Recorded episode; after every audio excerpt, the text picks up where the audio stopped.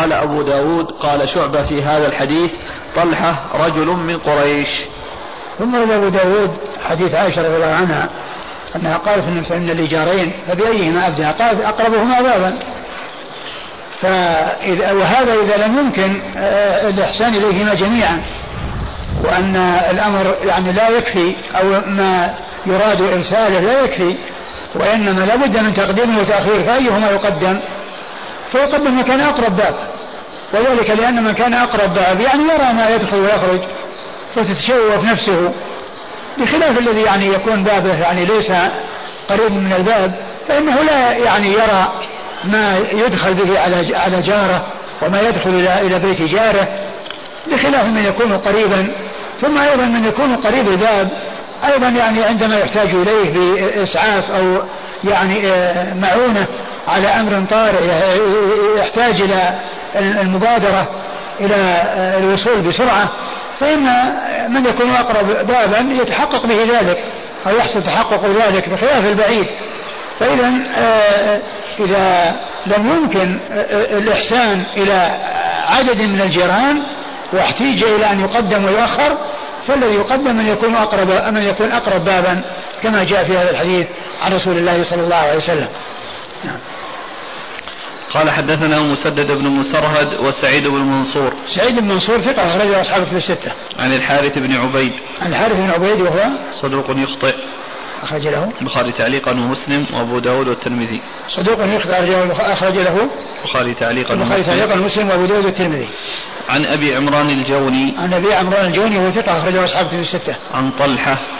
عن طلحة وهو ابن عبد الله وهو ثقة أخرجه البخاري وأبو داود والنسائي. ثقة أخرجه البخاري وأبو داود والنسائي. عن عائشة. عن عائشة من رضي الله عنها وقد مر ذكرها. قال أبو داود قال شعبة في هذا الحديث طلحة رجل من قريش. قال أبو داود في هذا الحديث طلحة رجل من قريش. يعني هذا الشخص الذي يعني ذكره هنا عرفه بأنه رجل من قريش. في لسان قال طلحة بن عبد الله. قال عن طلحة فقط. طلحة. قال هو رجل من قريش وهو طلحة بن عبد الله. نعم قال رحمه الله تعالى باب في حق المملوك والله تعالى أعلم وصلى الله وسلم وبارك على عبده ورسوله نبينا محمد وعلى آله وأصحابه أجمعين. جزاكم الله خيرا وبارك الله فيكم ونفعنا الله بما قلتم. جاء عدد من الأسئلة في تحديد الجوار من يذكر أربعين بيتا من الأمام والخلف واليمين واليسار هل هذا صحيح؟ والله ما أذكر ومنهم من يقول سبعة أبيات. ما أذكر لكن كما هو معلوم يعني الجيران لا شك أنهم متعددون وكل من كان أقرب فهو أولى.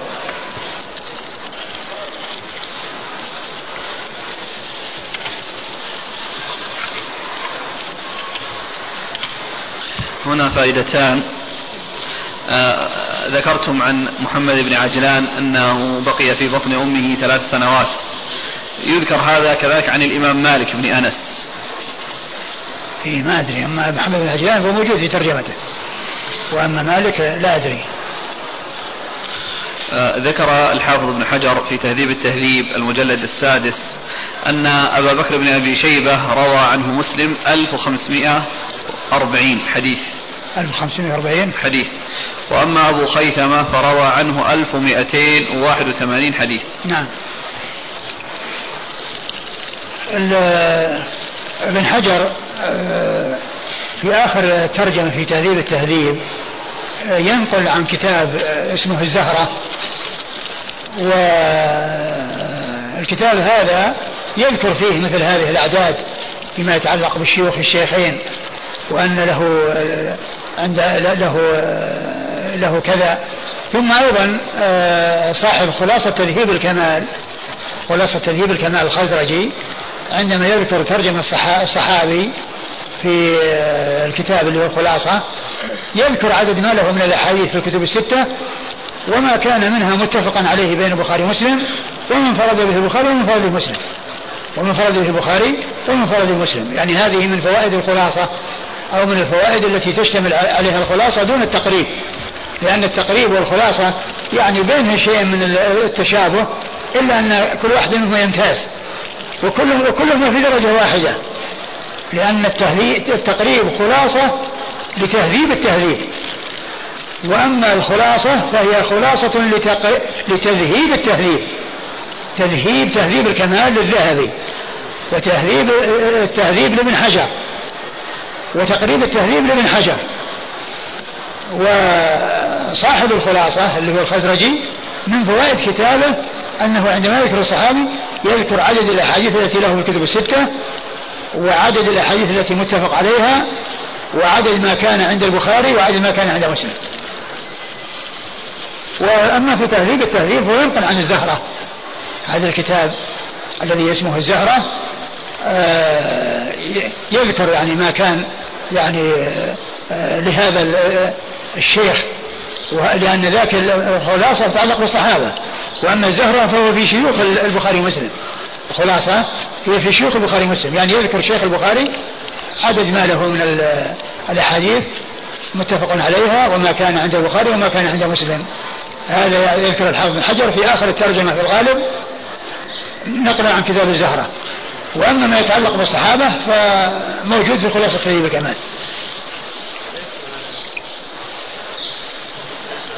يقول الأخ حديث أبي هريرة في هذا الرجل الذي يشكو جاره فقال اخرج في الطريق.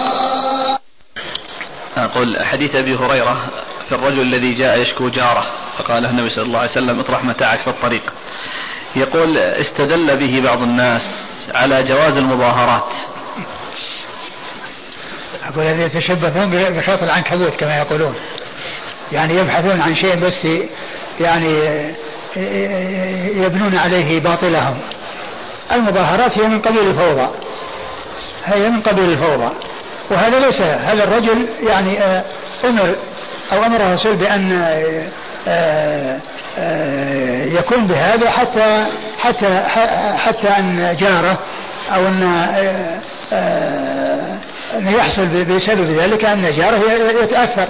ثم أيضا يعني في هذا الزمان لا يقال ان إن كل من يعني يشتكي جاره يكون مصيبا. قد يكون قد يكون هذا الذي هذا قد يكون هو هو الأظلم. قد يكون يعني هو الأظلم. يعني الصحابة رضي الله عنهم وأرضاهم يعني هذا الذي أرشده الرسول صلى الله عليه وسلم. يعني يمكن يكون مظلوم لكن قد يكون يعني في هذا الزمان بعض الجيران يحصل بينهم يعني شيء كل واحد يعني يقول نجيد الآخر.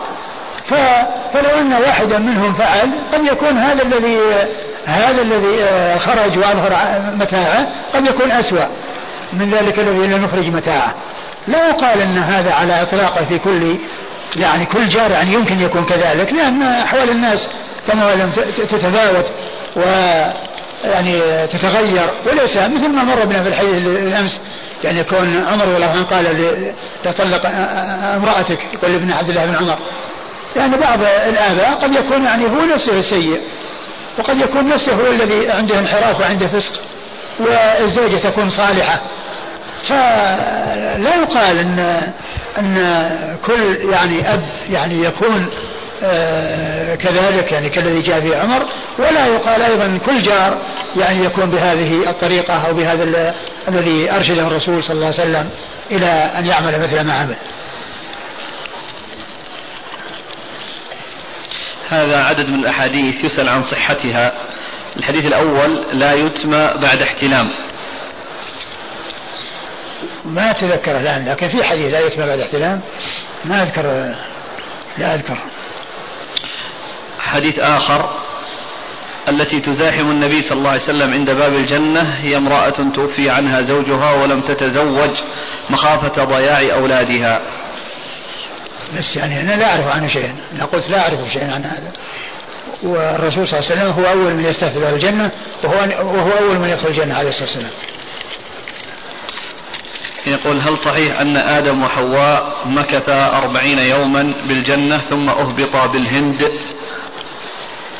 ما أدري عن عن مدة المكث ولا عن مكان الإهباط جنبوا مساجدكم صبيانكم ومجانينكم. هذا حديث ضعيف. هذا حديث ضعيف. لكن صلاة ال يعني ال معناه يعني إذا حصل منهم إفساد وإذا حصل منهم ضرر فهذا مطلوب. أما إذا ما حصل فإن السنة جاءت بالإتيان بالصبيان إلى المسجد والحديث الذي فيه أن النبي صلى الله عليه وسلم كان يدخل في الصلاة يريد التطويل ثم يسمع بكاء الصبي فيخفف الصلاة خوفا على أمه وشفقة على أمه. آه، فهذا يدل على الإتيان بهم ولكن إذا صار آه، يحصل منهم ضرر فإن أولياءهم يعني لا يأتون بهم إلى المسجد وإنما يمنعونهم من إتيان المسجد وإذا لم يحصل فإن ذلك ساعة كما جاء في الحديث. ولكن الحديث ضعيف الذي آه، جنبوا مساجدكم وصبيانكم وجنينكم.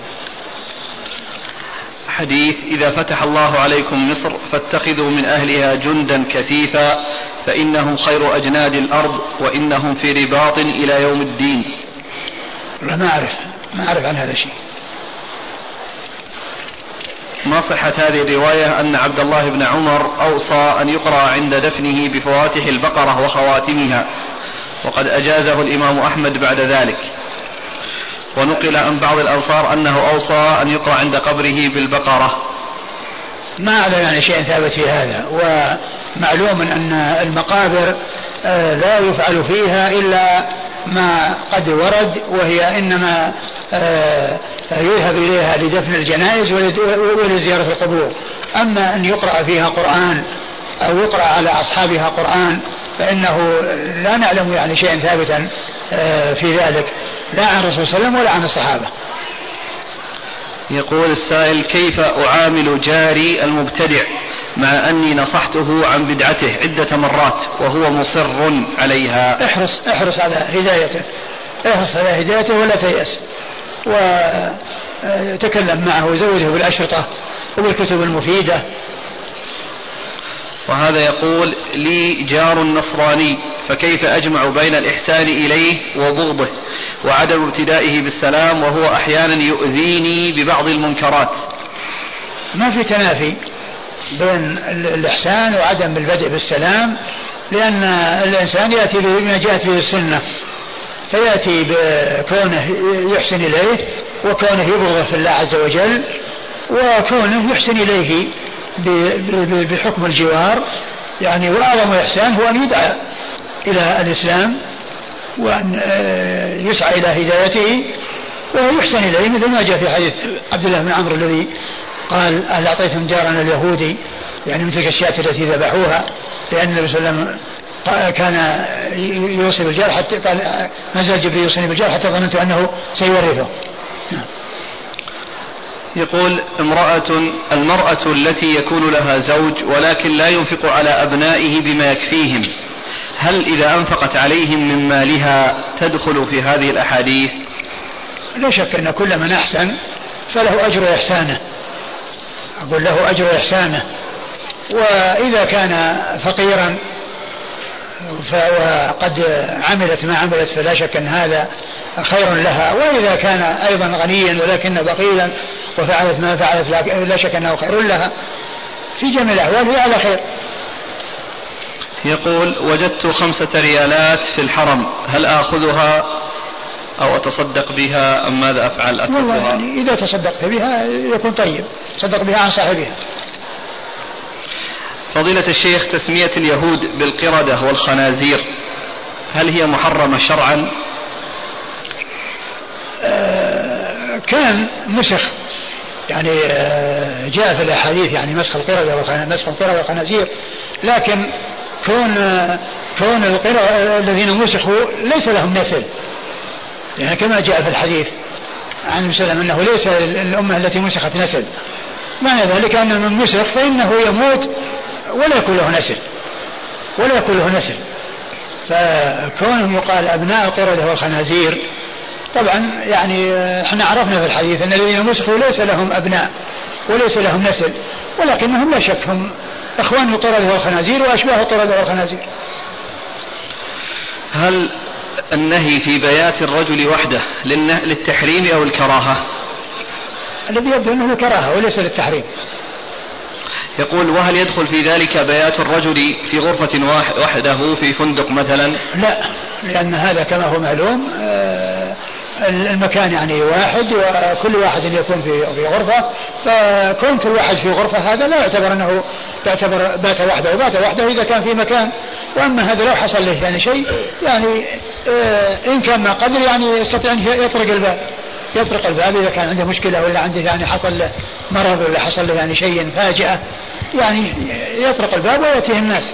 لكن الذي يكون في مكان وحده أو في غرفة والغرفة في بيت كبير قد يحصل له يعني شيء يحصل له يعني أمر يعوقه فلا يحتاج إلى من يسعفه ويحتاج إلى من يساعده ويغيثه فما يتمكن.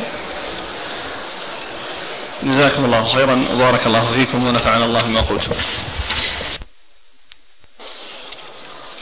بسم الله الرحمن الرحيم. الحمد لله رب العالمين والصلاة والسلام على عبد الله ورسوله نبينا محمد وعلى آله وصحبه أجمعين. أما بعد قال الإمام أبو داود السجستاني رحمه الله تعالى باب في حق المملوك.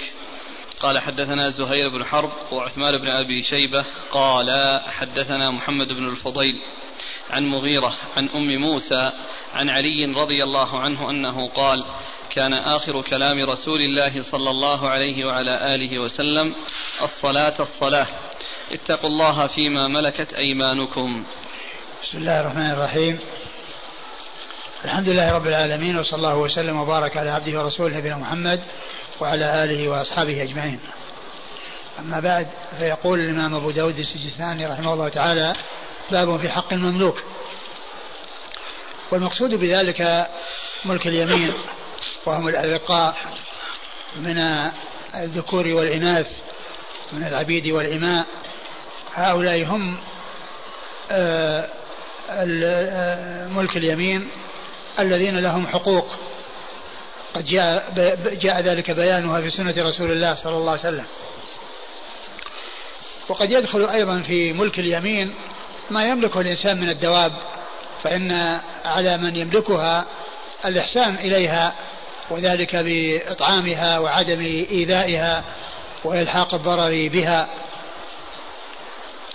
وقد أورد أبو داود حديث علي بن أبي طالب رضي الله عنه أمير المؤمنين أن النبي صلى الله عليه وسلم كان في آخر ما قال الصلاة الصلاة اتقوا الله فيما ملكت أيمانكم. وفي بعض الألفاظ الصلاة الصلاة وما ملكت أيمانكم. أي أن المقصود من ذلك الحث والاهتمام والعناية بالصلاة وذلك بالمحافظة عليها وإقامتها وأدائها كما شرع الله عز وجل وكما أوجب. والتقدير يعني إلزموا الصلاة أو أقيموا الصلاة أو حافظوا أو غير ذلك من العبارات لأن الصلاة منصوب بفعل محذوف. منصوب بفعل محذوف أي الزموا الصلاة وأقيموا الصلاة. وكذلك أيضا ملك اليمين. يعني يتقى الله عز وجل في ملك اليمين وذلك بأن يحسن إليه ويعطى حقه ولا يظلم ولا يكلف من العمل ما لا يطيق. كما جاء ذلك في الأحاديث التي بين ذلك عن رسول من رسول الله صلى الله عليه وسلم. وكون النبي صلى الله عليه وسلم آه، أوصى في آخر ما أوصى به بهذين الأمرين اللذين هما الصلاة وملك اليمين يدل على عظم شأنهما وأن شأنهما عظيم لكون النبي صلى الله عليه وسلم جعلهما في آخر ما أوصى به صلوات الله وسلامه وبركاته عليه. ولا شك أن الصلاة جاء نصوص كثيرة تدل على آه، عظم شأنها وعلى أهميتها فجاء عن النبي صلى الله عليه وسلم في هذا الحديث الوصية بها في آخر ما أصابه وجاء بأنها آخر ما يفقد وجاء أنها أول ما يحاسب عليه في يوم القيامة وجاء أنها عمود الإسلام وجاء في ذلك آه، أمور كثيرة تتعلق بالصلاة وبيان عظم أهميتها وعظيم شأنها عند الله سبحانه وتعالى.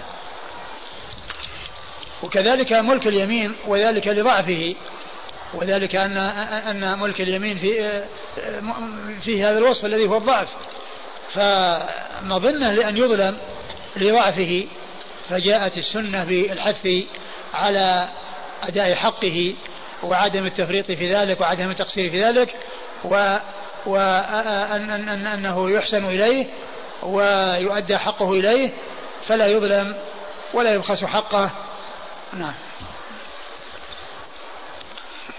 قال حدثنا زهير بن حرب. زهير بن حرب أبو خيثمة.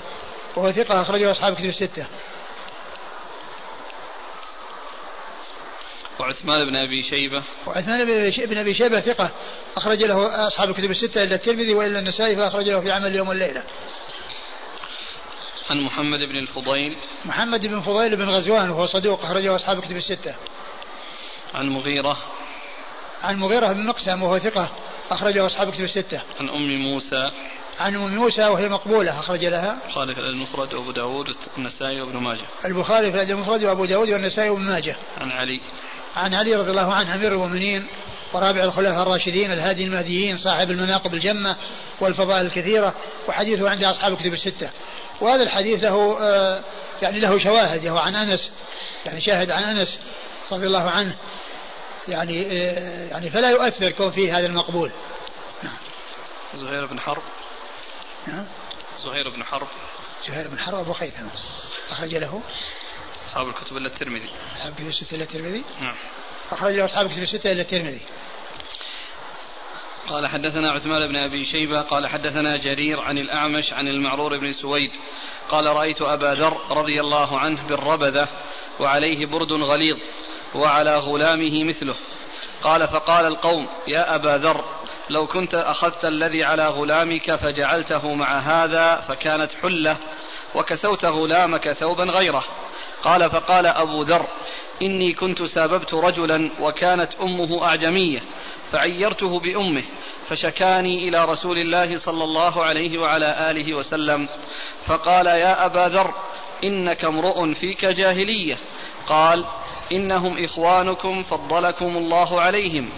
فمن لم يلائمكم فبيعوه ولا تعذبوا خلق الله. ثم ورد ابو داود حديث أبي ذر رضي الله عنه عن أن المعرور بن سويد قال لقيت أبا ذر فربذه عليه برد غليظ وعلى غلامه مثله. فقلت لو أنك أخذت البرد الذي على على غلامك وأضفته إلى البرد الذي معك فصار حلة يعني إزار ورداء لأن الثوب يعني آه، البرد يعني آه، هو يعني شيء واحد لباس واحد. وإذا كان من إزار ورداء فيقال له حلة لأنه اسم لمجموع الأمرين. كلمة حلة تطلق على مجموع أمرين على شيئين إزار ورداء.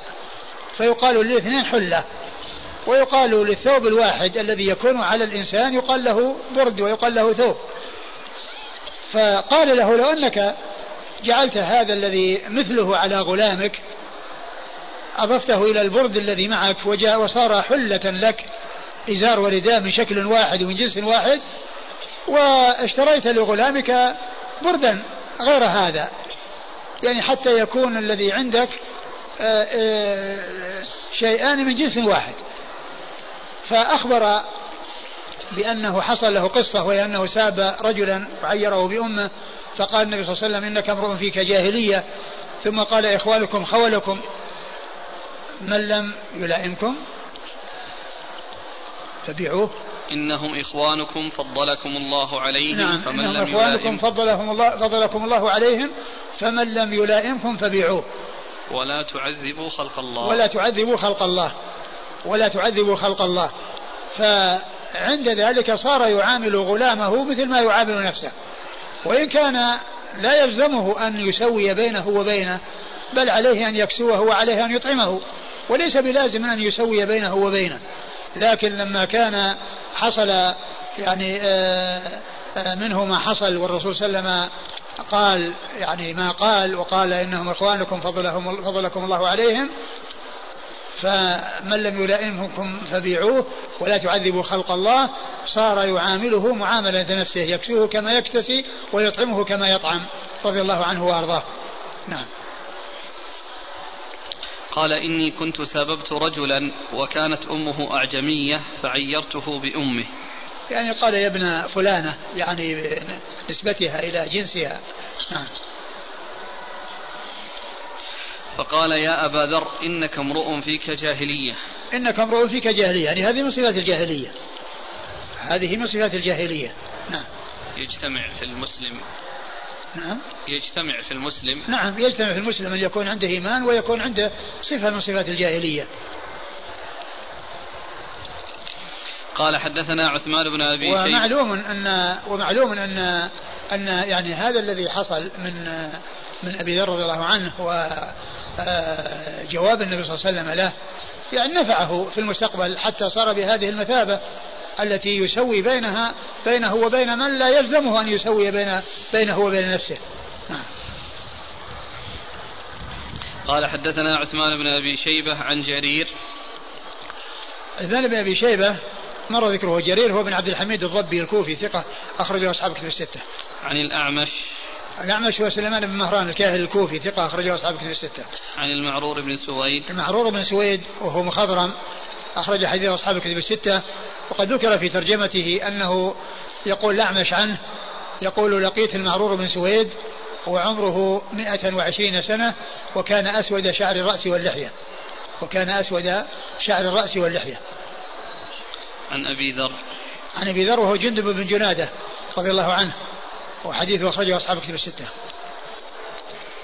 يقول السائل فضيلة الشيخ هل يقاس الإحسان على الخادم والخادمة مثل الإحسان إلى المملوك؟ نعم لا شك هو من جنسه. يعني من ناحية إن أنه أنه يعني آه، يعمل مثل ما يعمل المملوك يعني أنه تحت إمرته وتحت ولايته. فكذلك يعني يعامله معاملة المملوك من ناحية الإحسان إليه وأنه لا يكلف ما لا يطيق. نعم. قال حدثنا مسدد قال لكن الكسوة ويعني فهذا على حسب الاتفاق. إذا كان بينه وبينه يكسوه يكسوه وإلا هو لا يكسو نفسه. ليس مثل الخادم. الخادم العبد المملوك ليس له مال وليس له أجرة وإنما هو ملك لسيده وخراجه إذا اشتغل هو لسيده. فذاك يأخذ يعمل بأجرة وهذا لا يعني وهذا مملوك لا آه، منافعه لسيده وماله لسيده. نعم. قال حدثنا مسدد قال حدثنا عيسى بن يونس قال حدثنا الأعمش عن المعرور بن سويد قال دخلنا على أبي ذر رضي الله عنه بالربذة فإذا عليه برد وعلى غلامه مثله. فقلنا يا أبا ذر لو أخذت برد غلامك إلى بردك فكانت حلة وكسوته ثوبا غيره. قال سمعت رسول الله صلى الله عليه وعلى آله وسلم يقول إخوانكم جعلهم الله تحت أيديكم فمن كان أخوه تحت يده فليطعمه مما يأكل وليكسه مما يلبس ولا يكلفه ما يغلبه فإن كلفه ما يغلبه فليعنه. قال نعم. قال أبو داود رواه ابن نمير عن الأعمش نحوه. ثم أبو داود حديث حديث آه، المعرور بن سويد عن أبي ذر رضي الله عنه وفيه أن أنه أنهم لقوه بالربدة وعليه حلة وعلى من غلام عليه برد وعلى غلام برد فقال له أخذت برد غلامك إلى إلى بردك وكسوت آه، غلامك بردا آخر. فقال إنه سمع الرسول صلى الله عليه وسلم يقول إنهم آه، إن إنهم إخوانكم إخوانكم إخوانكم جعلهم الله تحت أيديكم. إخوانكم جعلهم الله تحت أيديكم يعني ملككم إياهم؟ فصرتم تتصرفون فيهم وهم إخوانكم. نعم. فمن كان أخوه تحت يده فليطعمه مما يأكل وليكسه مما يلبس ولا ي... نعم. ولا يكلفه ما يغلبه فإن كلفه ما يغلبه فليعن. فمن كان أخوه تحت يده فليطعمه ما يطعم ويلبسه وليلبسه ما يلبس ولا ولا يكلفه ما يغلبه فإن كلفه فعليه أن يعينه. وهذا هو الذي جعل أبا ذر رضي الله عنه آه، آه، يكسوه كما يكسو آه، نفسه وأنه يسوي بينه وبين نفسه. والتسوية ليست بلازمة بمعنى أنه يعني أي شيء يشتريه لنفسه يشتريه لغلامه ولكنه يحسن إليه ويكسوه من جنس يعني ما يلبس وإن لم يكن مثله تماما يعني من حيث يعني بحيث يكون لا فرق بينه وبينه. و وقال ف فلا تكلفوهم ما يغلبهم يعني ما في مشقة عليهم وإن كلفتموهم فأعينوهم. إذا كان يشق عليهم فأعينوهم إما بأنفسكم وإما بقيام غيركم به ممن تسندون إليه ذلك وتكلفونه بذلك. نعم. قال حدثنا مسدد مسدد بن مسرهد البصري ثقة أخرج حديث البخاري وأبو داود والترمذي والنسائي. عن عيسى بن يونس. عيسى بن يونس بن أبي إسحاق السبيعي ثقة أخرجه أصحاب في الستة. عن الأعمش عن المعرور بن سويد عن أبي ذر. وقد مر ذكر الثلاثة. قال أبو داود رواه ابن نمير عن الأعمش نحوه. قال أبو داود رواه ابن نمير عن الأعمش نحوه يعني طريقة أخرى وابن نمير هو عبد الله بن نمير وهو ثقة أخرجه أصحاب كتب الستة. يقول السائل ما الضابط في قوله ما يغلبه؟ يعني معناه أنه في مشقة عليه. يعني الشيء الذي يشق عليه يكلفه. فإنه يعينه إما بنفسه أو بأن يكلف غيره يساعده عليه. قال حدثنا محمد بن العلا قال حدثنا أبو معاوية. قال حاء وحدثنا ابن المثنى قال حدثنا أبو معاوية عن الأعمش عن إبراهيم التيمي عن أبيه عن أبي مسعود الأنصاري رضي الله عنه أنه قال كنت أضرب غلاما لي فسمعت من خلفي صوتا اعلم أبا مسعود قال ابن المثنى مرتين الله أقدر عليك منك عليه فالتفت فإذا هو النبي صلى الله عليه وعلى آله وسلم فقلت يا رسول الله هو حر لوجه الله تعالى. قال أما إنك لو لم تفعل للفعتك النار أو لمستك النار. ثم ورد أبو داود حديث أبي مسعود عقبة بن عمرو الأنصاري البدر رضي الله عنه أنه كان له غلام وكان يضربه فسمع صوتا من ورائه يقول اعلم أبا مسعود. فالتفت فإذا رسول الله صلى الله عليه وسلم اعلم أبا مسعود أن الله أقدر عليك منك عليه. الله أقدر عليك منك عليه. يعني أن قدرة الله عليك أعظم من قدرتك عليه. وكما أنك قادر عليه فالله تعالى قادر عليك وقادر على كل شيء. وكما أنك فوقه فالله فوقك وهو فوق كل شيء. وهو قاهر لكل شيء وغالب لكل شيء وهو على كل شيء قدير سبحانه وتعالى. وهذا فيه تذكير. بالله عز وجل وأن من كان له قدرة وحصل منه إخلال وخلل في الشيء الذي أوجبه الله عز وجل عليه ما هو في الشيء الذي يلزمه ما هو قادر عليه فإنه يذكر بقدرة الله عز وجل عليه. وهذا يفيد كون كون الإنسان يتصرف لكونه قادرا على أمر يقدر عليه ثم يتذكر أو يذكر بقدرة الله عز وجل عليه وأن الله عز وجل يجازيه وقد يحصل له ذلك في الدنيا أو يؤخر ذلك في الآخرة إذا لم يتجاوز الله سبحانه وتعالى عنه. ثم إنه قال هو حر لوجه الله حر لوجه الله يعني أنه اعتقه وقال أما إنك لو لم تفعل أما, أما إنك لو لم تفعل للفعتك النار. أما إنك لو لم تفعل للفعتك النار يعني أنستك وأصابتك يعني وأحاطت بك كما يقال تلفع في ثوبه يعني أنه آه، آه، آه، أحاط به نفسه و أداره على نفسه تلفع بالشيء مثل ما جاء في الحديث متلفعات بمروطهن ما يعرفون أحد من الغلس النساء التي يصلين مع الرسول صلى الله عليه وسلم صلاة الفجر. دفعتك النار أو مستك؟ نعم أو مستك النار يعني أصابتك. وهذا يدل على أن مثل هذا العمل أن فيه تكفير. يعني لذلك الذنب ولذلك الشيء الذي قد حصل منه وهو آه، كونه ضربة. نعم. قال حدثنا محمد بن العلاء.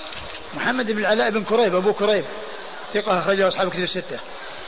عن أبي معاوية. عن أبي معاوية محمد بن خازم الضرير الكوفي ثقة أخرجه أصحاب كتب الستة.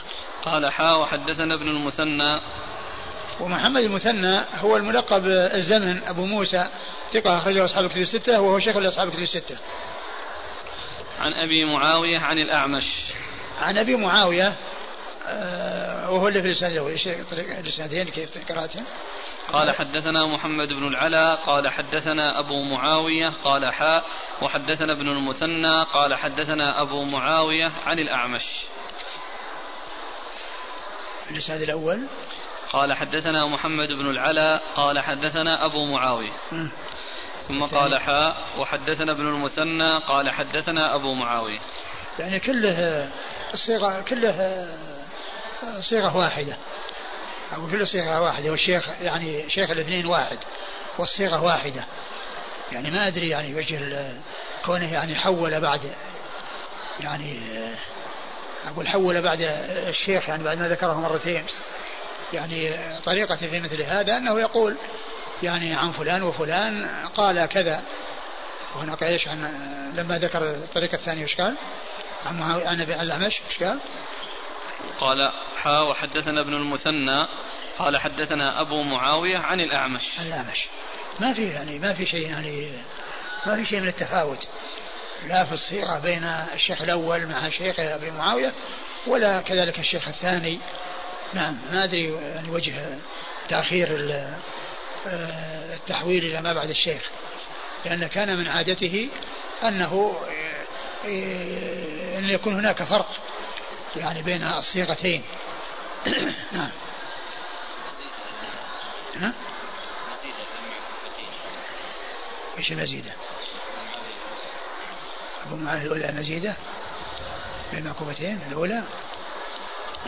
يمكن لكن يعني ما في العون لها أوضح يعني من حيث التحويل له مناسبة. أيوة شو يقول؟ يقول حدثنا محمد بن العلاء قال حاء وأخبرنا ابن المثنى قال حدثنا أبو معاوية. إيش؟ يصير الفرق. لا إيش قال, قال هذا في العون؟ يعني لأن العون الطبعة ملفقة. أول شيء جاب نفس الصيغة اللي عندنا. أيوة. ثم وضع بين معكوفتين. قال حدثنا محمد بن العلاء قال حاء. وأخبرنا ابن المثنى قال حدثنا أبو معاوية عن الأعمش.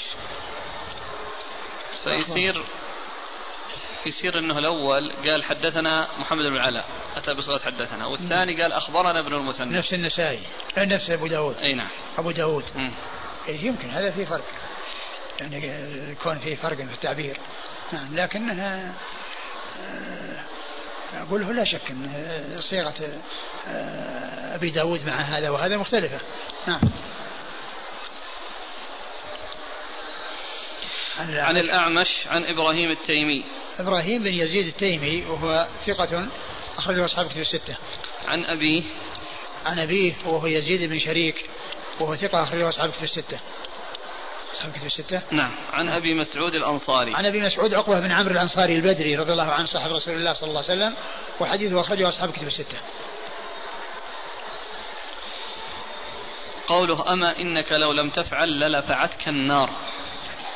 يعني يعني معناه أن هذا كفر يعني لفعت النار على ضربه إياه. نعم. وهذا يصير كفارة لكل من آذى مملوكا يكون يعني لا, لا, لا شك يصير كفارة. لأنه كما سيأتي في حديث آخر يعني يدل على ما دل عليه هذا. لكن إذا أحسن الله إذا قلنا كفارة صارت يعني على سبيل الوجوب؟ إذا قلنا أنها كفارة صارت على سبيل الوجوب. لا ليس على سبيل الوجوب لكنه يعني إذا حصل منه فإنه يكون كفارة.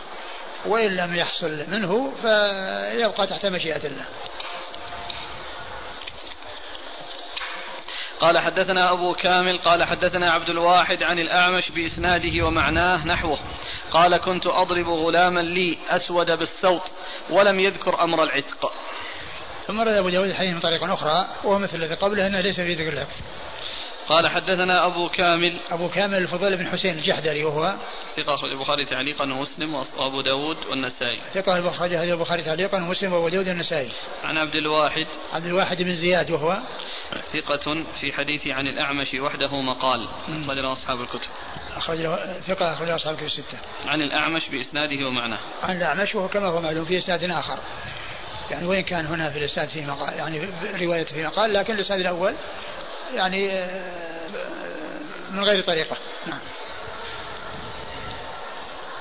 يقال من أثبت الناس في الأعمش أبو معاوية. نعم هو من أثبت الناس. فيه قال حدثنا محمد بن عمرو الرازي قال حدثنا جرير عن منصور عن مجاهد عن مورق عن أبي ذر رضي الله عنه أنه قال قال رسول الله صلى الله عليه وعلى آله وسلم من لا أمكم من مملوكيكم فأطعموه مما تأكلون واكسوه مما تلبسون ومن لم يلائمكم منهم فبيعوه ولا تعذبوا خلق الله. ثم ورد أبو داود حديث أبي ذر رضي الله عنه الذي تقدم ولكنه جاء من طريق أخرى وبلفظ يعني فيه شيء من المغايرة. قال من لائمكم من من مملوكيكم نعم. فأطعموه. مما تأكلون. فأطعموه مما تأكلون. واكسوه مما تلبسون. واكسوه مما تلبسون. واكسوه مما تلبسون. ومن لم يلائمكم فبيعوه ولا تعذبوا خلق الله. ولا تعذبوا خلق الله. وهذا مثل الذي قبله. قال حدثنا أبو كامل قال حدثنا محمد بن عمرو الرازي آه، محمد بن عمرو الرازي ثقة أخرج له البخاري ومسلم وأبو داود بن ماجه البخاري ومسلم وأبو داود وابن ماجه عن جرير عن منصور جرير مر ذكر منصور هو بن معتمر ثقة أخرج له أصحاب كتب الستة. عن مجاهد مجاهد بن جبر المكي ثقة أخرج له أصحاب كتب الستة. عن مورق عن مورق العجلي وهو ثقة أخرج له أصحاب كتب الستة. عن أبي ذر عن أبي ذر رضي الله عنه وقد مر ذكره. قال حدثنا إبراهيم بن موسى قال أخبرنا عبد الرزاق قال أخبرنا معمر عن عثمان بن زفر عن بعض بني رافع بن مكيث عن رافع بن مكيث رضي الله عنه وكان ممن شهد الحديبية مع النبي صلى الله عليه وعلى آله وسلم أن النبي صلى الله عليه وعلى آله وسلم قال حسن الملكة يمن وسوء الخلق شؤم. ثم رد أبو داود حديث رافع بن مكيث رضي الله عنه أن النبي صلى الله عليه وسلم قال حسن الملكة يمن وسوء الملكة شؤم. سوء الخلق. وسوء الخلق شؤم. شؤم. قال حسن الملكة يمن وفي بعض الروايات بناء وهو بمعنى يمن. والمقصود بقوله إرادة هنا حسن الملكة يعني يكون الإنسان يحسن إلى من يملكه أو يحسن إلى مماليكه لأن هذا يعني آه، يمن. وذلك أن الإنسان عندما يحسن فإن المملوك يعني يرتاح ويسر فيعامله معاملة طيبة ويكون آه، ويكون يمنا عليه لا يكون آه، شؤما ولا يكون ضررا عليه لأنه أحسن إليه فيقابل بالإحسان أحسن إليه سيده فيقابل إحسان سيده بأن يعامله المعاملة الطيبة. بخلاف ما إذا عامله معاملة سيئة فإنه قد يعامله معاملة سيئة. يعني جزاء بالمثل. ولكن والحديث في إسناده آه، شخص ضعيف مجهول وهو آه، بعض قال بعض بني رافع في تحت قبله لا الرجل في إيه عثمان بن زفر. عثمان بن زفر. عثمان بن زفر وهو مجهول. نعم. قال حدثنا إبراهيم بن موسى. إبراهيم بن موسى ثقة أخرجه اصحاب في الستة.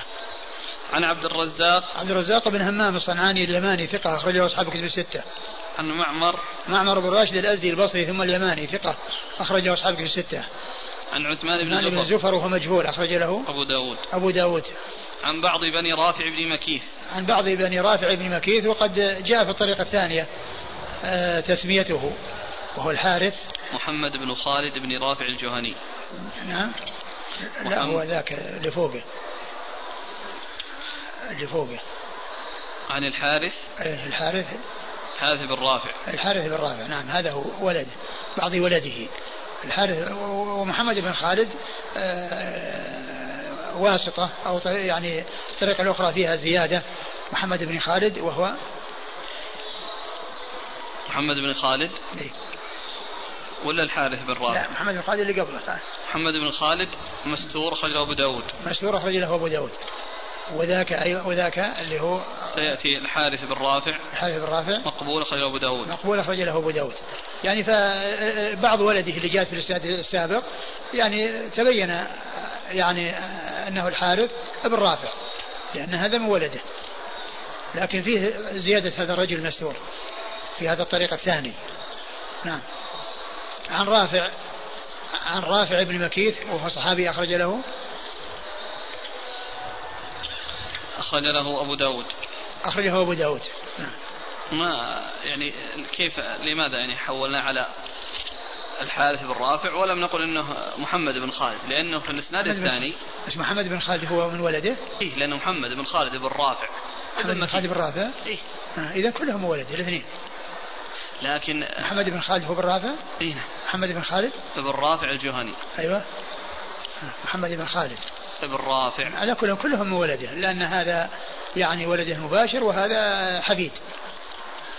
أحدهما ابن والثاني حفيد وكلهم منهم ولده. يعني الاثنين. الذي صرح بالتحديث فيما سيأتي م. اللي صرح بالتحديث هو محمد بن خالد. هو اللي صرح عثمان بن زفر بالسماع منه.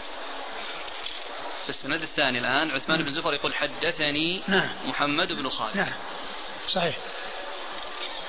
وكل منهما من ولد لأن بينه واسطتين. أقول فيه واسطتان. أقول فيه واسطتان وكل منهما من ولد آه، آه، رافع لأن هذا واحد ابن والثاني حفيد. قال حدثنا ابن المصفى قال حدثنا بقية قال حدثنا عثمان بن زفر قال حدثني محمد بن خالد بن رافع بن مكيث عن عمه الحارث بن رافع بن مكيث وكان رافع من جهينة قد شهد الحديبية مع رسول الله صلى الله عليه وعلى آله وسلم. عن رسول الله صلى الله عليه وآله وسلم أنه قال حسن الملكة يمن. وهذا يصير مرسل الثاني. الثاني أنه ما روى عن رافع. اللي هو الإسناد الثاني. نعم. نعم. وسوء الخلق شؤم. وهذا من جنس الذي قبله. محمد المصفى هو صدوق له أوهام أخرجه أبو داود والنسائي بن ماجه. صدوق له أوهام أخرجه حديث أبو داود والنسائي بن ماجه. عن بقية. عن بقية بن الوليد وهو صدوق أخرج حديث البخاري تعليقا ومسلم وأصحاب السنن عن عثمان بن الزفر عن محمد بن خالد بن رافع بن مكيث عن عمه الحارث بن رافع بن مكيث. نعم. قال حدثنا أحمد بن سعيد الهمداني وأحمد بن عمرو بن السرح وهذا حديث الهمداني وهو أتم. قال حدثنا ابن وهب قال أخبرني أبو هانئ الخولاني عن العباس بن جليد الحجري قال سمعت عبد الله بن عمر رضي الله عنهما يقول جاء رجل إلى النبي صلى الله عليه وعلى آله وسلم فقال يا رسول الله كم نعفو عن الخادم؟ فصمت. ثم أعاد عليه الكلام فصمت. فلما كان في الثالثة قال اعفوا عنه في كل يوم سبعين مرة. ثم ورد أبو حديث ابن عمر رضي الله عنهما أنه أنه جاء رجل إلى رسول الله صلى الله عليه وسلم وقال كم نعفو عن الخادم؟ كم نعفو عن الخادم؟ يعني يسأل يعني إذا آه، تكرر الخطأ من الخادم كم مرة يعفو عنه؟ فالرسول صمت وسكت فلم يجيبه ولما كرر قال اعفو عنه في اليوم سبعين مرة. يعني معناه أنه يعفى عنه ويكرر العفو عنه ولو بلغ سبعين مرة يعني ليس هناك تحديد يعني أنه يعفو عنه مرة ومرتين أو ثلاثة وأربعة وخمس وإنما يعفو عنه باستمرار. قال حدثنا أحمد بن سعيد الهمداني أحمد بن سعيد الهمداني ثقة صدوق صدوق أخرجه أبو داود. وأحمد بن عمرو بن السرح. وأحمد بن عمرو بن السرح وهو ثقة. ثقة أخرجه مسلم وأبو داود والنسائي بن ماجه. قال وهذا حديث الهمداني وهو أتم عن ابن وهب. عن وهب عبد الله بن وهب المصري ثقة أخرجه أصحاب كتب الستة. عن أبي هانئ الخولاني. عن أبي هانئ الخولاني وحميد نعم حميد بن هلال. حميد بن هانئ. حميد بن هانئ وهو لا بأس به. وهو لا بأس به بمعنى صدوق. أخرج حديثه. البخاري في المفرد ومسلم وأصحاب السنن. البخاري في المفرد ومسلم وأصحاب السنن. عن العباس بن جليد الحجري. عن العباس بن جليد. نعم. الحجري وهو ثقة أخرجه أبو داود والترمذي. ثقة أخرجه أبو داود والترمذي. عن عبد الله بن عمر. عن عبد الله بن عمر بن الخطاب رضي الله عنهما وهو أحد العبادة الأربعة من الصحابة وأحد السبعة المعروفين بكثرة الحديث عن النبي صلى الله عليه وسلم. قال حدثنا إبراهيم بن موسى الرازي قال أخبرنا قال حا وحدثنا مؤمل بن الفضل الحراني قال أخبرنا عيسى قال حدثنا فضيل يعني بن غزوان عن ابن أبي نعم عن أبي هريرة رضي الله عنه أنه قال حدثني أبو القاسم نبي التوبة صلى الله عليه وعلى آله وسلم قال من قذف مملوكه وهو بريء مما قال جلد له يوم القيامة حدا. قال مؤمل حدثنا عيسى عن الفضيل يعني ابن غزوان. ثم ورد أبو داود حديث أبي هريرة. حديث أبي هريرة رضي الله عنه. قال من قذف مملوكه من قذف مملوكه وهو بريء وهو مما بريء قال. يعني مما, مما قال يعني من القذف. جلد له يوم القيامة حدا يعني معناه أنه يعاقب بأن يجلد وأن يعاقب بتلك العقوبة لأنه لم يقم عليه في الدنيا لأنه سيده وهو يعني آه، وليه. فعوقب بأن حصل ذلك له يوم القيامة إذ لم يحصل له في الدنيا. إذ لم يحصل له في الدنيا. نعم. قال حدثنا إبراهيم بن موسى الرازي قال أخبرنا قال حاء وحدثنا مؤمل بن الفضل الحراني. وهذا يعني فيه آه، تفريق بين حدثنا وأخبرنا. لأنه قال اولا أخبرنا أو حدثنا. لا قال حدثنا. وبعدين في الثاني؟ حدثنا. حدثنا. لكن في الأول قال أخبرنا. والثاني قال أخبرنا. أخبرنا؟ لأن في أول يقول قال أبو داود حدثنا إبراهيم بن موسى الرازي. قال أخبرنا. قال ثم حاء وحدثنا مؤمل بن الفضل الحراني قال أخبرنا. تحدثنا استخدمها أبو داود مع شيخه إبراهيم بن موسى ومع شيخه مؤمل بن الفضل. طيب وبعدين وإبراهيم بن موسى قال أخبرنا. كما أن مؤمل بن الفضل قال أخبرنا. كلها متفقة. شوف هل معبود فيه؟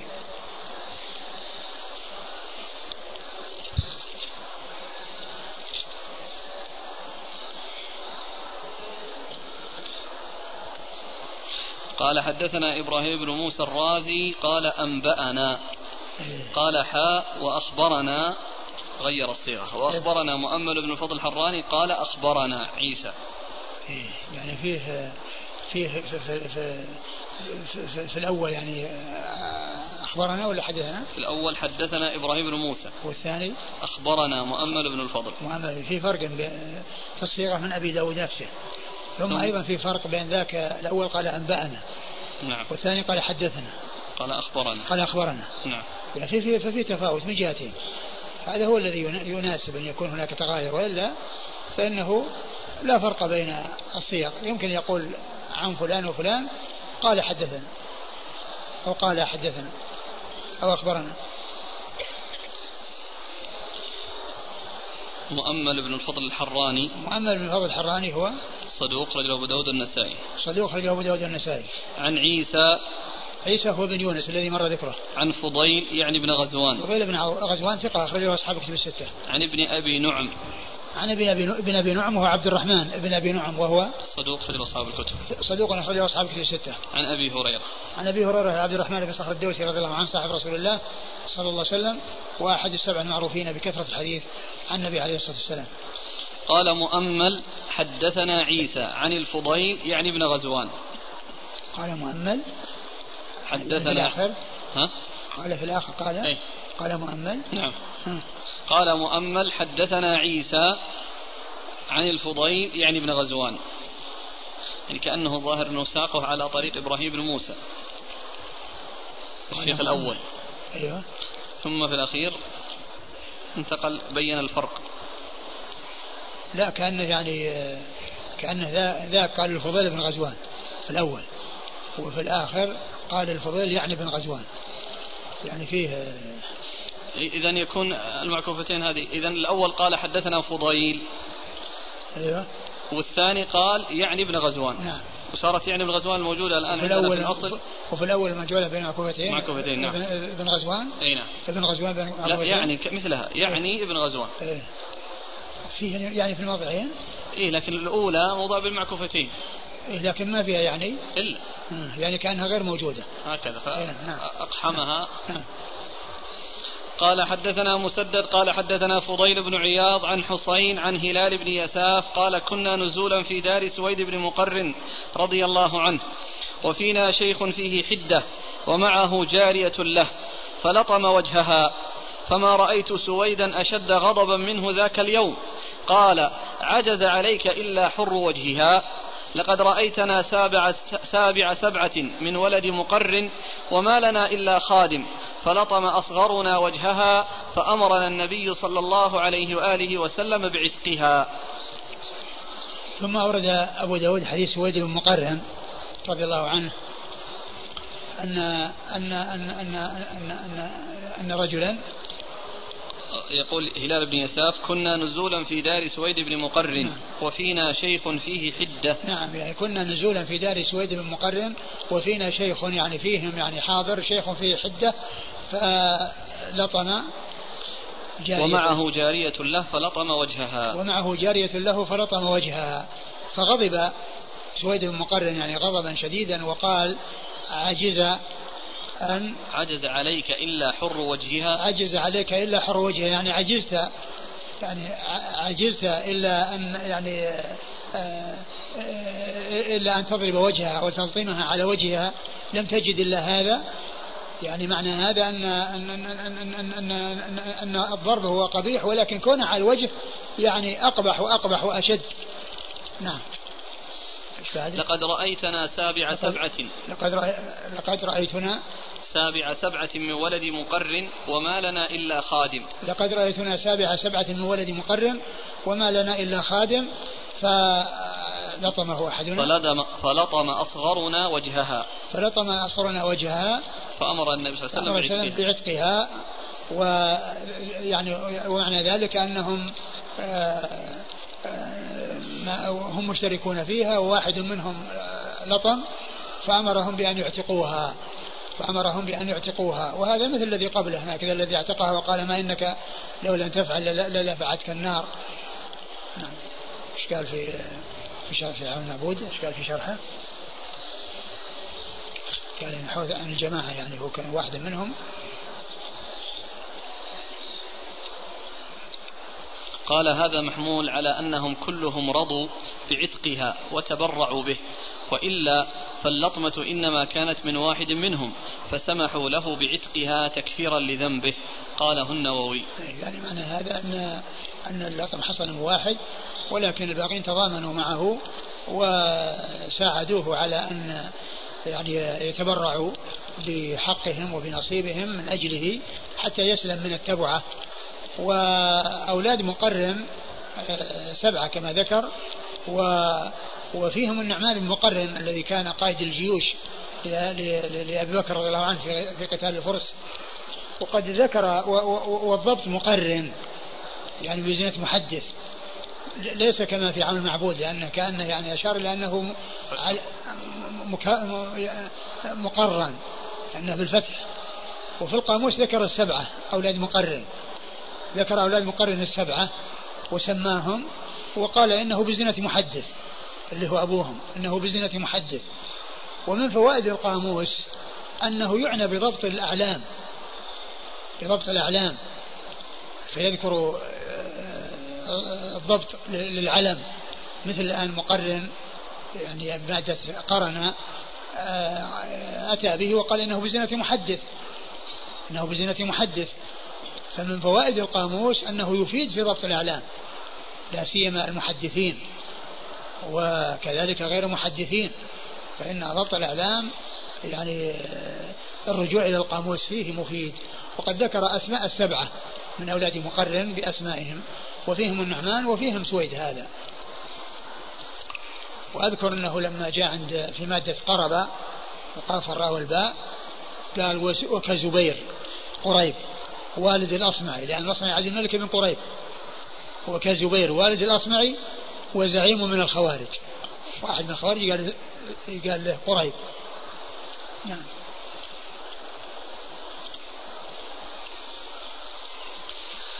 قال حدثنا مسدد عن فضيل بن عياض. فضيل بن عياض ثقة أخرج أصحاب في الستة. أخرج أصحاب الكتب إلا ابن ماجه. فضيل؟ نعم. أخرج أصحاب في الستة إلا ابن ماجه عن حسين عن حسين بن عبد الرحمن السلمي ثقة أخرجه أصحاب كتب الستة. عن هلال بن يساف. عن هلال بن يساف وهو ثقة. أخرج البخاري تعليقا ومسلم. تعليقا ومسلم وأصحاب السنن. عن سويد بن مقرن. عن سويد بن مقرن وهو صحابي أخرج حديثه. البخاري في المفرد ومسلم وأبو داود والترمذي والنسائي. البخاري في المفرد ومسلم وأبو داود والترمذي والنسائي. قال حدثنا مسدد قال حدثنا يحيى عن سفيان قال حدثني سلمة بن كهيل قال حدثني معاوية بن سويد بن مقرن قال لطمت مولا لنا فدعاه أبي ودعاني فقال اقتص منه فإنا معشر بني مقرن كنا سبعة على عهد النبي صلى الله عليه وعلى آله وسلم وليس لنا إلا خادم فلطمها رجل منا فقال رسول الله صلى الله عليه وعلى آله وسلم أعتقوها. قالوا إنه ليس لنا خادم غيرها. قال فلتخدمهم حتى يستغنوا فإذا استغنوا فليعتقوها. ثم رد أبو داود حديث ود مقرر من طريق أخرى. وفيه مثل الذي قبله إلا أنه ذكر أن أنهم قالوا بحاجة إليها فقال إنهم إذا استغنوا عنها يعتقونها. وفيه أيضا في أوله ذكر قصة الذي لطم المملوك فسويد قال له اقتص منه يعني المملوك يقتص من هذا الذي لطمه. إيش يقول في أول الحديث؟ معاوية قال معاوية بن سويد بن مقرن قال لطمت مولا لنا فدعاه أبي ودعاني فقال اقتص منه. يعني قال للمولى اقتص منه أي من معاوية الذي هو ابن سويد. يعني معناه يلطمه. اقتص منه يلطمه كما لطمه. قال فإنا معشر بني مقر كنا سبعة على عهد النبي صلى الله عليه وآله وسلم وليس لنا إلا خادم فلطمها رجل منا. فقال رسول الله صلى الله عليه وآله وسلم اعتقوها. هو مثل الذي قبله إلا أن فيه زيادة أنهم قالوا أنهم يعني بحاجة إليها قال فلتقدمهم وإذا استغنوا عنها يعتقوها قال حدثنا مسدد عن يحيى يحيى بن سعيد القطان ثقة أخرج أصحاب كتب الستة. عن سفيان سفيان هو الثوري ثقة أخرجه أصحاب كتب الستة. عن سلمة بن كهيل وهو ثقة أخرجه أصحاب كتب الستة. عن معاوية بن سويد بن مقرن عن معاوية بن سويد وهو ثقة أخرج له أصحاب الكتب أصحاب الكتب الستة. عن أبيه عن أبيه وقد مر ذكره. قال حدثنا مسدد وأبو كامل قال حدثنا أبو عوانة عن فراس عن أبي صالح ذكوان عن زاذان قال أتيت ابن عمر رضي الله عنهما وقد أعتق وقد أعتق مملوكا له فأخذ من الأرض عودا أو شيئا فقال ما لي فيه من الأجر ما يسوى هذا. سمعت رسول الله صلى الله عليه وآله وسلم يقول من لطم مملوكه أو ضربه فكفارته أن يعتقه. ثم ورد أبو داود حديث ابن عمر وفيه أنه قد أعتق عبدا له فأخذ عودا من الأرض وقال ما لي فيه من الاجر مثل هذا. يعني معناه أنه ليس آه، أنه متبرع أو أنه يعني آه، آه، فعل ذلك ابتداء وإنما فعله كفارة. وإنما فعله كفارة وهذا مثل مثل الحديث الذي سبق أن مر اللي مر منه عنه ذاك اللي راح الذي فيه كفارة.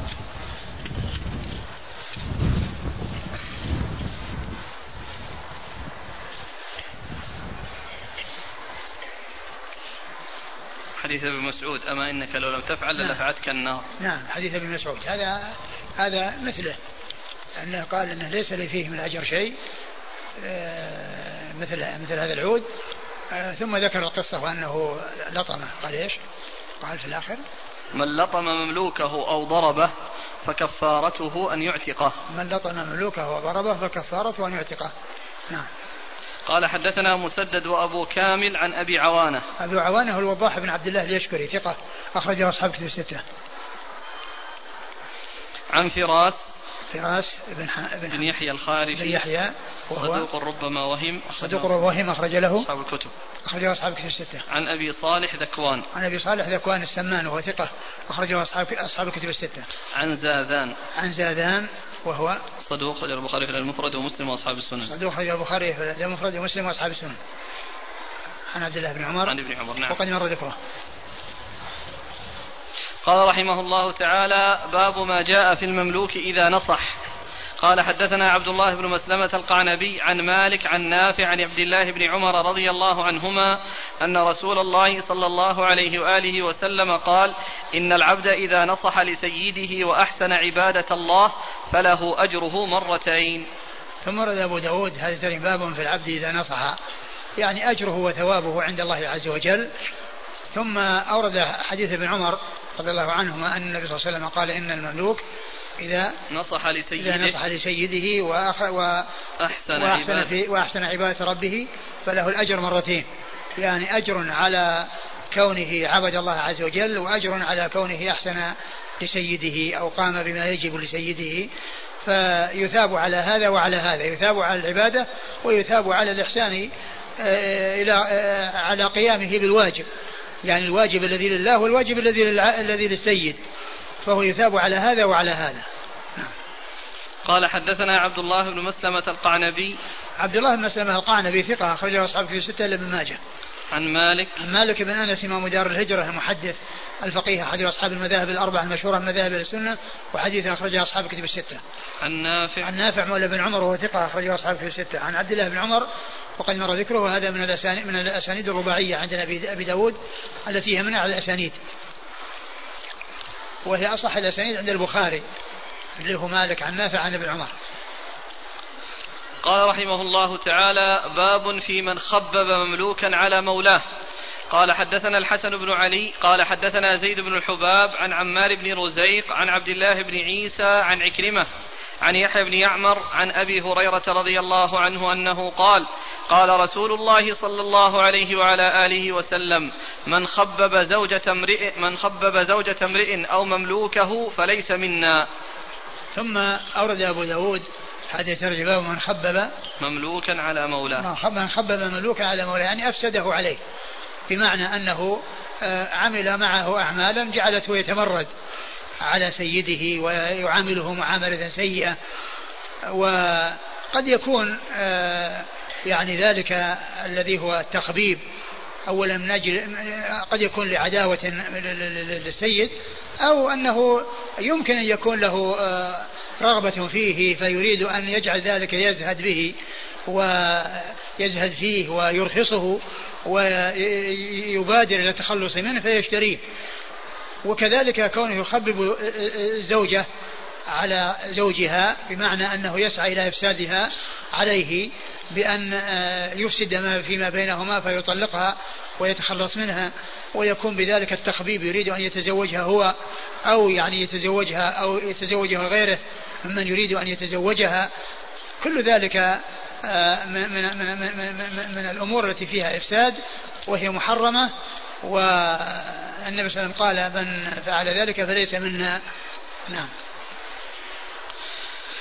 قال حدثنا الحسن بن علي. الحسن بن علي الحلواني ثقة أخرجه أصحاب كتب الستة إلا النسائي. عن زيد بن الحباب. عن زيد بن الحباب وهو صدوق. أخرج البخاري في جزء القراءة ومسلم وأصحاب السنة. أخرج البخاري في جزء القراءة ومسلم وأصحاب السنة. عن عمار بن رزيق. عن عمار بن رزيق وهو لا بأس به أخرج له مسلم وأصحاب لا بأس به وهو بمعنى صدوق أخرج حديث مسلم وأصحاب السنة عن عبد الله بن عيسى عن عبد الله بن عيسى وهو ثقة أخرج أصحاب الكتب ثقة أخرجه أصحاب كتب الستة. عن عكرمة.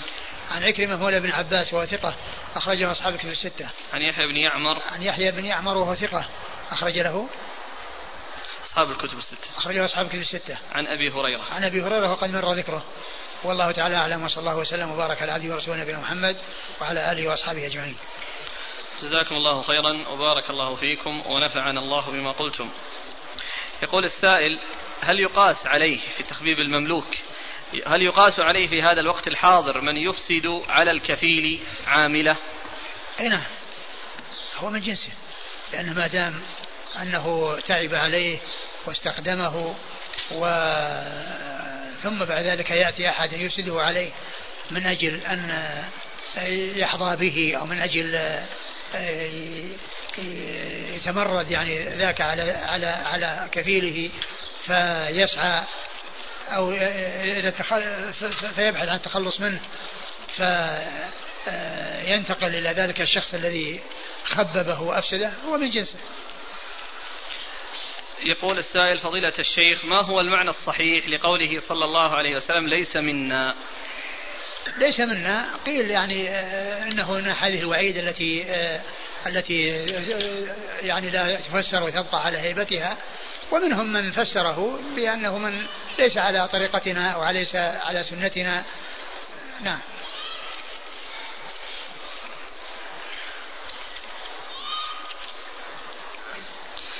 يقول هل يجوز النظر إلى مملوكة الغير؟ وهل يجب على المملوكة أن تستر وجه بد أن تستر جميع بدنها؟ لا يجوز للرجل أن ينظر إلى امرأة سواء كانت مملوكة أو أو غير مملوكة. الرجال النساء النظر إلى النساء لا يجوز. النظر إلى النساء لا يجوز. وهل يجب على المملوكة أن تستر جميع بدنها؟ نعم يجب عليه. يجب عليها أن تحتشم وأن تبتعد عن شيء يثير الناس عليها أو يعني أو يفتنها بالناس أو يفتن الناس بها. حديث سويد بن مقرن هل فيه جواز كشف المرأة عن وجهها؟ ما في دليل ما في دليل لأن اللطم كما هو معلوم يمكن يلطمها وعليها الخمار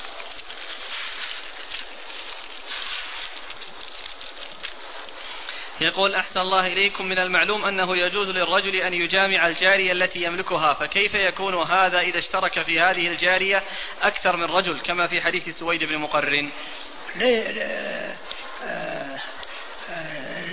معلوم أن أن الشخص إذا كان يملك جارية فإنه له أن يجامعها ويطأها بملك اليمين وأما إذا كانوا شركاء فهل يعني يطأها واحد منهم.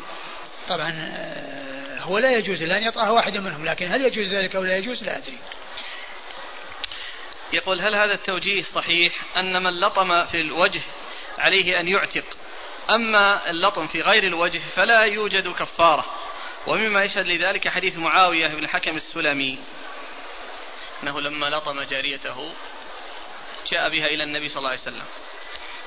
نعم لكن آه، ذاك الذي قال يضرب غلامه في الأول. أبو, أبو مسعود, يعني يضربه ما قال إنه يلطمه قال آه، اعلم أبا مسعود. الله أقدر منك أقدر عليك منك على هذا. ما في ذكر ما ذكر ما ذكر لطم الوجه.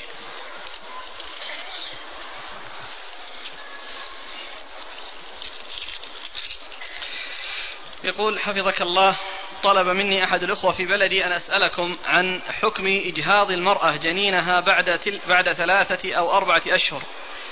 وذلك لأنها عرفت أن جنينها قد فيه عيب بعد الفحص بالآلات الطبية الحديثة. لا أدري يسأل غيري عن هذا. هل يجوز أن تسمى البنت بأمة الله؟ يجوز. والغلام بغلام الله؟ يجوز. ما الفرق بين القرابة من النسب والرضاعة من حيث صلة الرحم؟ كل منهما يعتبر قرابة لكن القرابة في النسب أولى ومقدمة. يقول ما حكم بيع الذئب؟ والله الذئب مثل من جنس الكلب. أقول من جنس الكلب والكلب يعني ثمنه خبيث وهذا من جنسه. بل أقول وهذا من جنسه.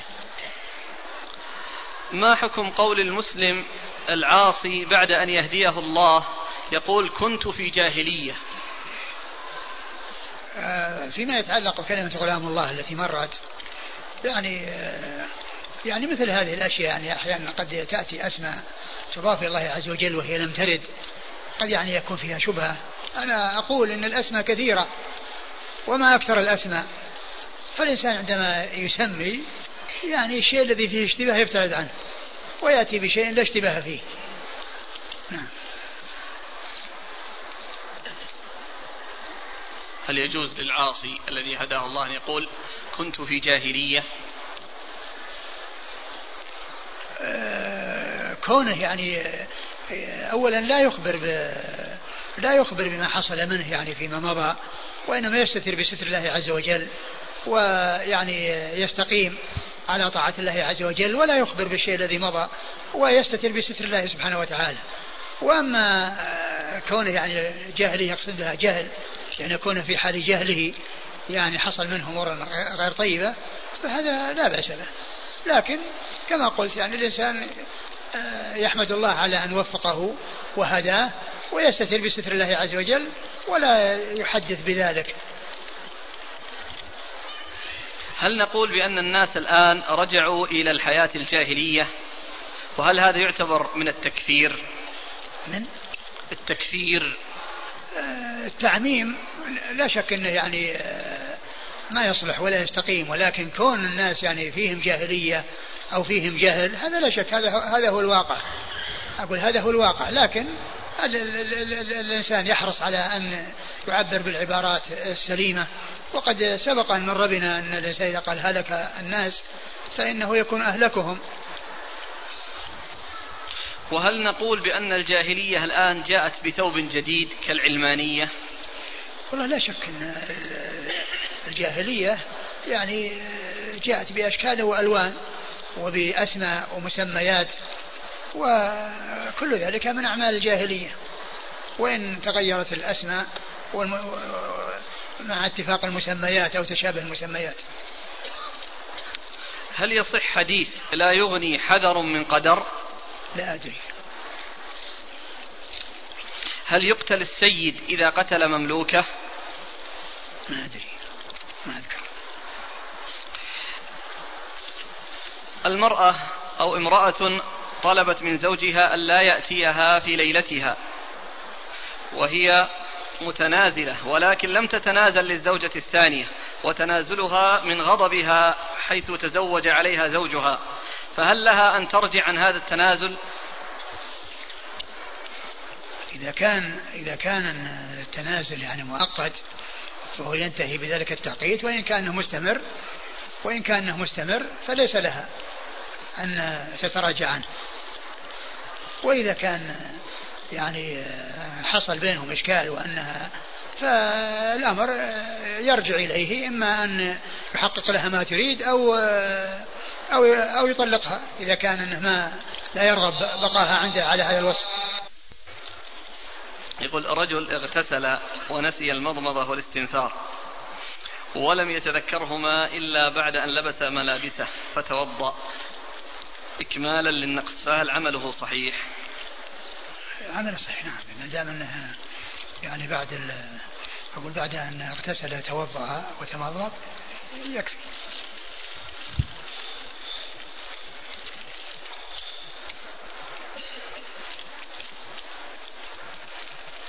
يقول فضيلة الشيخ ما رأيكم في من يقول إن العلماء في هذا الزمان لا يؤدون حقهم تجاه الأمة خاصة عند النوازل كما هو الآن في الحرب. وهم لا ينصحون للأمة ولا يقولون كلمة الحق وإنما يشتغلون بحفظ المتون وتدريس العلوم الأخرى ولا يهتمون بفقه الواقع. هذا كلام هذا كلام يكرر يكرره بعض الناس وهذا شيء قديم ليس بجديد. أقول هذا الكلام يعني قديم ليس بجديد. ومعلوم أن العلماء يبينون ويتكلمون وعندما يسألون يجيبون. ولا يلزم أن كل واحد منهم يعني يكتب أو أنه آه، آه، يؤلف أو ينشر وإنما يجيب. يعني إذا إذا سئل وأجاب أو تكلم بين آه، من يكون معه وبين من يكون له به صلة فإن ذلك يكون أدى ما عليه ويكون أدى ما هو يعني ما هو مطلوب منه. ولا يلزم أن كل واحد ينشر ذلك في مجلات أو في جرائد أو ما إلى ذلك. ومثل هذه الأقوال هذه أقوال يعني أناس يعني يجرون على أنفسهم في النيل من العلماء. ومعلوم أن العلماء يعني توقيرهم وعدم القدح فيهم. لا شك أن هذا هو شأن أهل السنة والجماعة بخلاف أهل البدع. ولهذا يقول الطحاوي رحمه الله في عقيدة أهل السنة والجماعة يقول علماء السلف من السابقين ومن بعدهم من التابعين أهل الخبر والأثر وأهل الفقه والنظر لا يذكرون إلا بالجميل وما ذكرهم بسوء فهو على غير السبيل. ما رأيكم في خوض بعض طلبة العلم في الأحداث الحالية والاستماع إلى الأخبار التي تنقل عن الكفار ونشرها في صفوف المسلمين. ومن له الحق في التكلم والبيان في هذه المسألة؟ كون الإنسان يعني يسمع و يعني آه، يتعرف على على الأحداث وعلى ما يجري هذا أمر مطلوب. ولا وكيف يغفل الإنسان عن أمر يعني فيه يعني ضرر على كثير من المسلمين؟ ومعلوم أن هذه الحرب يعني فيها ضرر على كثير من المسلمين. الذين لا ناقة لهم ولا جمل وإنما هم شعب مسلم يعني آه، يحصل له يعني ذلك الأذى وذلك الضرر فالإنسان يتألم لهذا ويحزن لهذا الشيء. ولكن ليس كل ما يقال على الإنسان يصدق به ولا كل ما يحصل من إرجاف على الإنسان أن يتابع المرجفين وأن يعني يتكلم يعني فيما في فيما لا يعنيه وإنما عليه أن يعرف ما ما يجري وما يحصل ويتألم لما يحصل من الضرر للشعب العراقي والمسلمين في العراق. يتألم لذلك.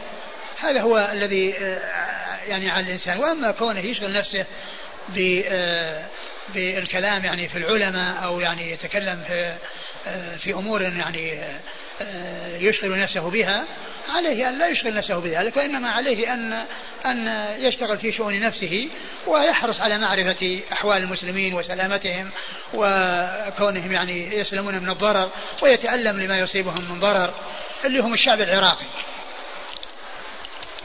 وهذا يقول فضيلة الشيخ لا يخفى عليكم ما يحصل في الأمة الإسلامية من الفتن فهل يجب الجهاد مع إخواننا الآن؟ كيف يجاهد؟ أو كيف يحصل الجهاد؟ كيف يحصل الجهاد؟ يعني ال ال الآن, الآن الشعب العراقي آه، يمطر بوابل من من من القذائف يعني تهلك من تهلك. فالإنسان ماذا ماذا ماذا يصنع؟ وهل آه، أهل العراق عندهم قلة يحتاجون إلى أحد يعني يساعدهم؟ يعني هم هم كثيرون ولكنهم مغلوبون على أمرهم وهم في ضرر قبل الحرب بمدة طويلة هم متضررون من واقعهم المؤلم الذي هم واقعون فيه قبل أن تأتي الحرب. يقول أحد الإخوة قال لي بصيام هذه الأيام حتى تنتهي الحرب الحالية وقال لي نحن لا نملك لهم إلا الدعاء والصيام. الصيام ما له دخل الدعاء نعم تملكه وأما الصيام ما له دخل. في آه، أنك تصوم لهم لا تملك إلا الصيام. فما عندنا شيء يدل على أن الإنسان يصوم يعني في آه، في مثل هذه الأوقات. ولكن الدعاء نعم الدعاء يدعو المسلمين في كل وقت وفي كل حين لا سيما إذا حصل يعني مثل هذه المصائب. يسأل الله عز وجل أن يخلص الشعب العراقي من كل شر وأن يسلمه وأن آه، يقيه الشرور من الداخل والخارج. فضيلة الشيخ ظهر كتاب في هذه الآونة لأحد المتأخرين يتحدث فيه عن بعض هذه الأحداث التي في هذا الزمن وعن السياسة ويربطها بعلامات الساعة. فما نصيحتكم تجاه هذا الكتاب؟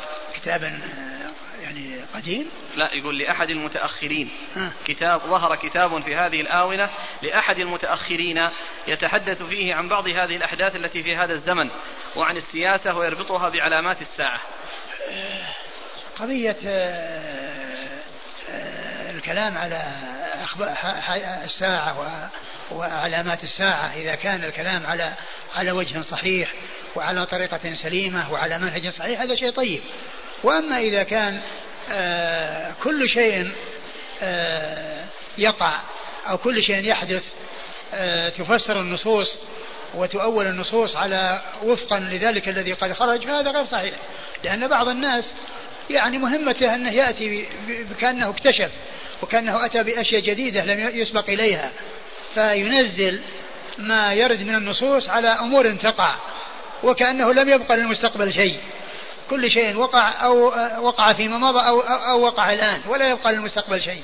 هذا غير صحيح لأن من الناس يعني من قديم يعني قبل سنين كثيرة يعني من يقول إن بترول العراق هو الكنز الذي جاء في حديث الرسول صلى الله عليه وسلم أنه يحصر الفرات عن جبل من ذهب.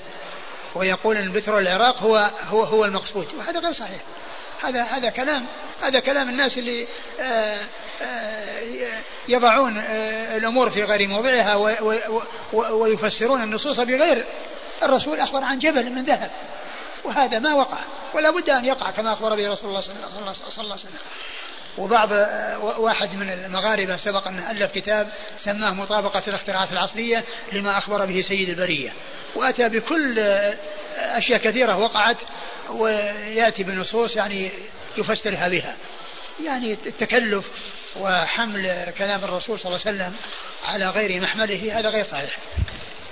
جزاكم الله خيرا وبارك الله فيكم ونفعنا الله ما قلت.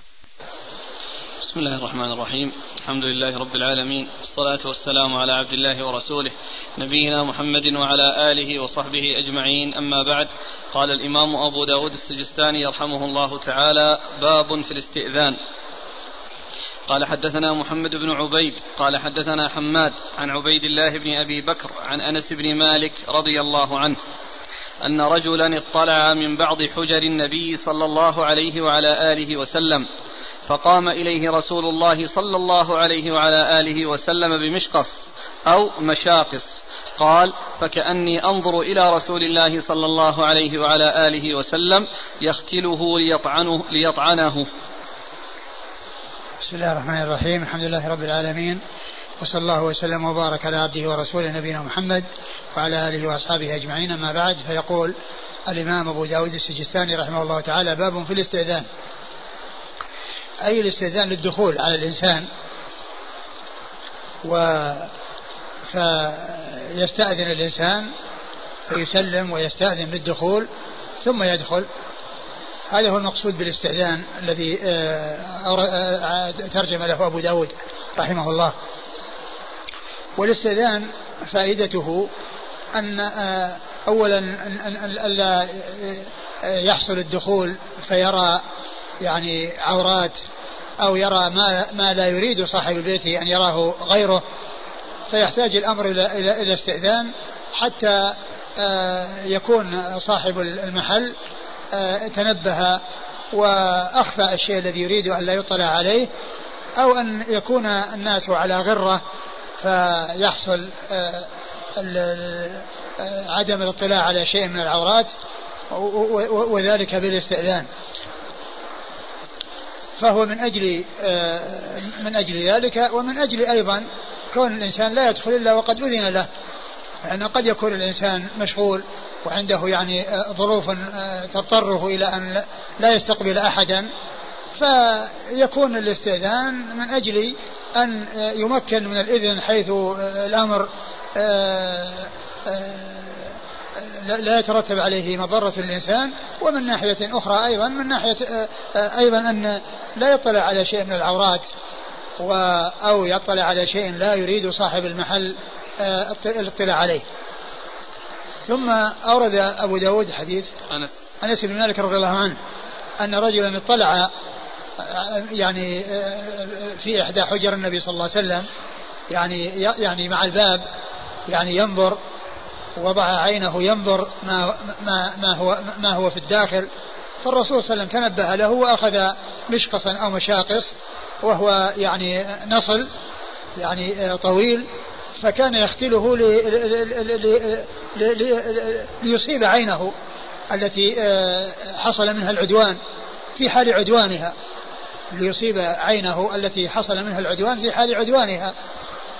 فكان يختله يعني أنه آه، آه، يسير إليه برفق يعني من أجل أن يصل إليه حتى يطعنه أو يطعنه بهذا بهذا المشقص أو المشاقص الذي معه صلى الله عليه وسلم. وهذا يدلنا على تحريم النظر يعني في بيوت الناس ومن أجل ذلك جاء الاستئذان لمن يريد أن يدخل حتى لا يحصل منه الوقوع على شيء أو اطلاع النظر إلى شيء لا يريد صاحب المحل أن ينظر إليه. نعم. قال حدثنا محمد بن عبيد. محمد بن عبيد بن حساب وهو ثقة أخرج حديثه. مسلم وأبو داود والنسائي. مسلم وأبو داود والنسائي. عن حماد وهو بن, بن زيد وهو ثقة أخرجه أصحاب كتب الستة. عن عبيد الله بن أبي بكر. عن عبيد الله بن أبي بكر بن ابن أنس وهو ثقة أخرجه أصحاب كتب الستة. عن جده أنس بن مالك رضي الله عنه خادم رسول الله صلى الله عليه وسلم وأحد السبعة المعروفين بكثرة الحديث عن النبي عليه الصلاة والسلام. وهذا الحديث أو هذا الإسناد من الأسانيد العالية عند أبي داود التي هي أعلى ما يكون عنده وهي الرباعيات. قال حدثنا موسى بن إسماعيل قال حدثنا حماد عن سهيل عن أبيه. قال حدثنا أبو هريرة رضي الله عنه أنه سمع رسول الله صلى الله عليه وعلى آله وسلم يقول من اطلع في دار قوم بغير إذنهم ففقأوا عينه فقد هدرت عينه. ثم ورد أبو داود حديث أبي هريرة وهذا من من قوله صلى الله عليه وسلم والأول من فعله الأول من فعله والثاني من قوله. قال أبو هريرة عن النبي صلى الله عليه وسلم أنه قال من اطلع في بيت قوم بغير إذنهم ففقعوا عينه فعينه هدر. يعني أنه لا دية له لأنه هو الذي جنى وقد آه، عوقب وأخذ في حال جنايته وفي حال آه، حصول الجناية منه فإن عينه تكون هدرا فلا ضمان على من فقاها وعلى من أصابها ما دام أنه ينظر آه، آه، في بيت الناس بغير إذنهم. فالحديث مثل الذي قبله والأول من فعله وهذا من قوله صلى الله عليه وسلم قال حدثنا موسى بن إسماعيل موسى بن إسماعيل التبوذكي ثقة أخرجه أصحاب كتب الستة عن, عن حماد هو بن سلمة بن دينار البصري وهو ثقة أخرجه أصحاب البخاري تعليقا ومسلم وأصحاب السنن. عن سهيل عن سهيل بن أبي صالح وهو صدوق أخرج حديث أصحاب الكتب الستة ورواية البخاري عنه مقرون وحديثه أخرجه أصحاب آه، آه، وحديثه عنه مقرون.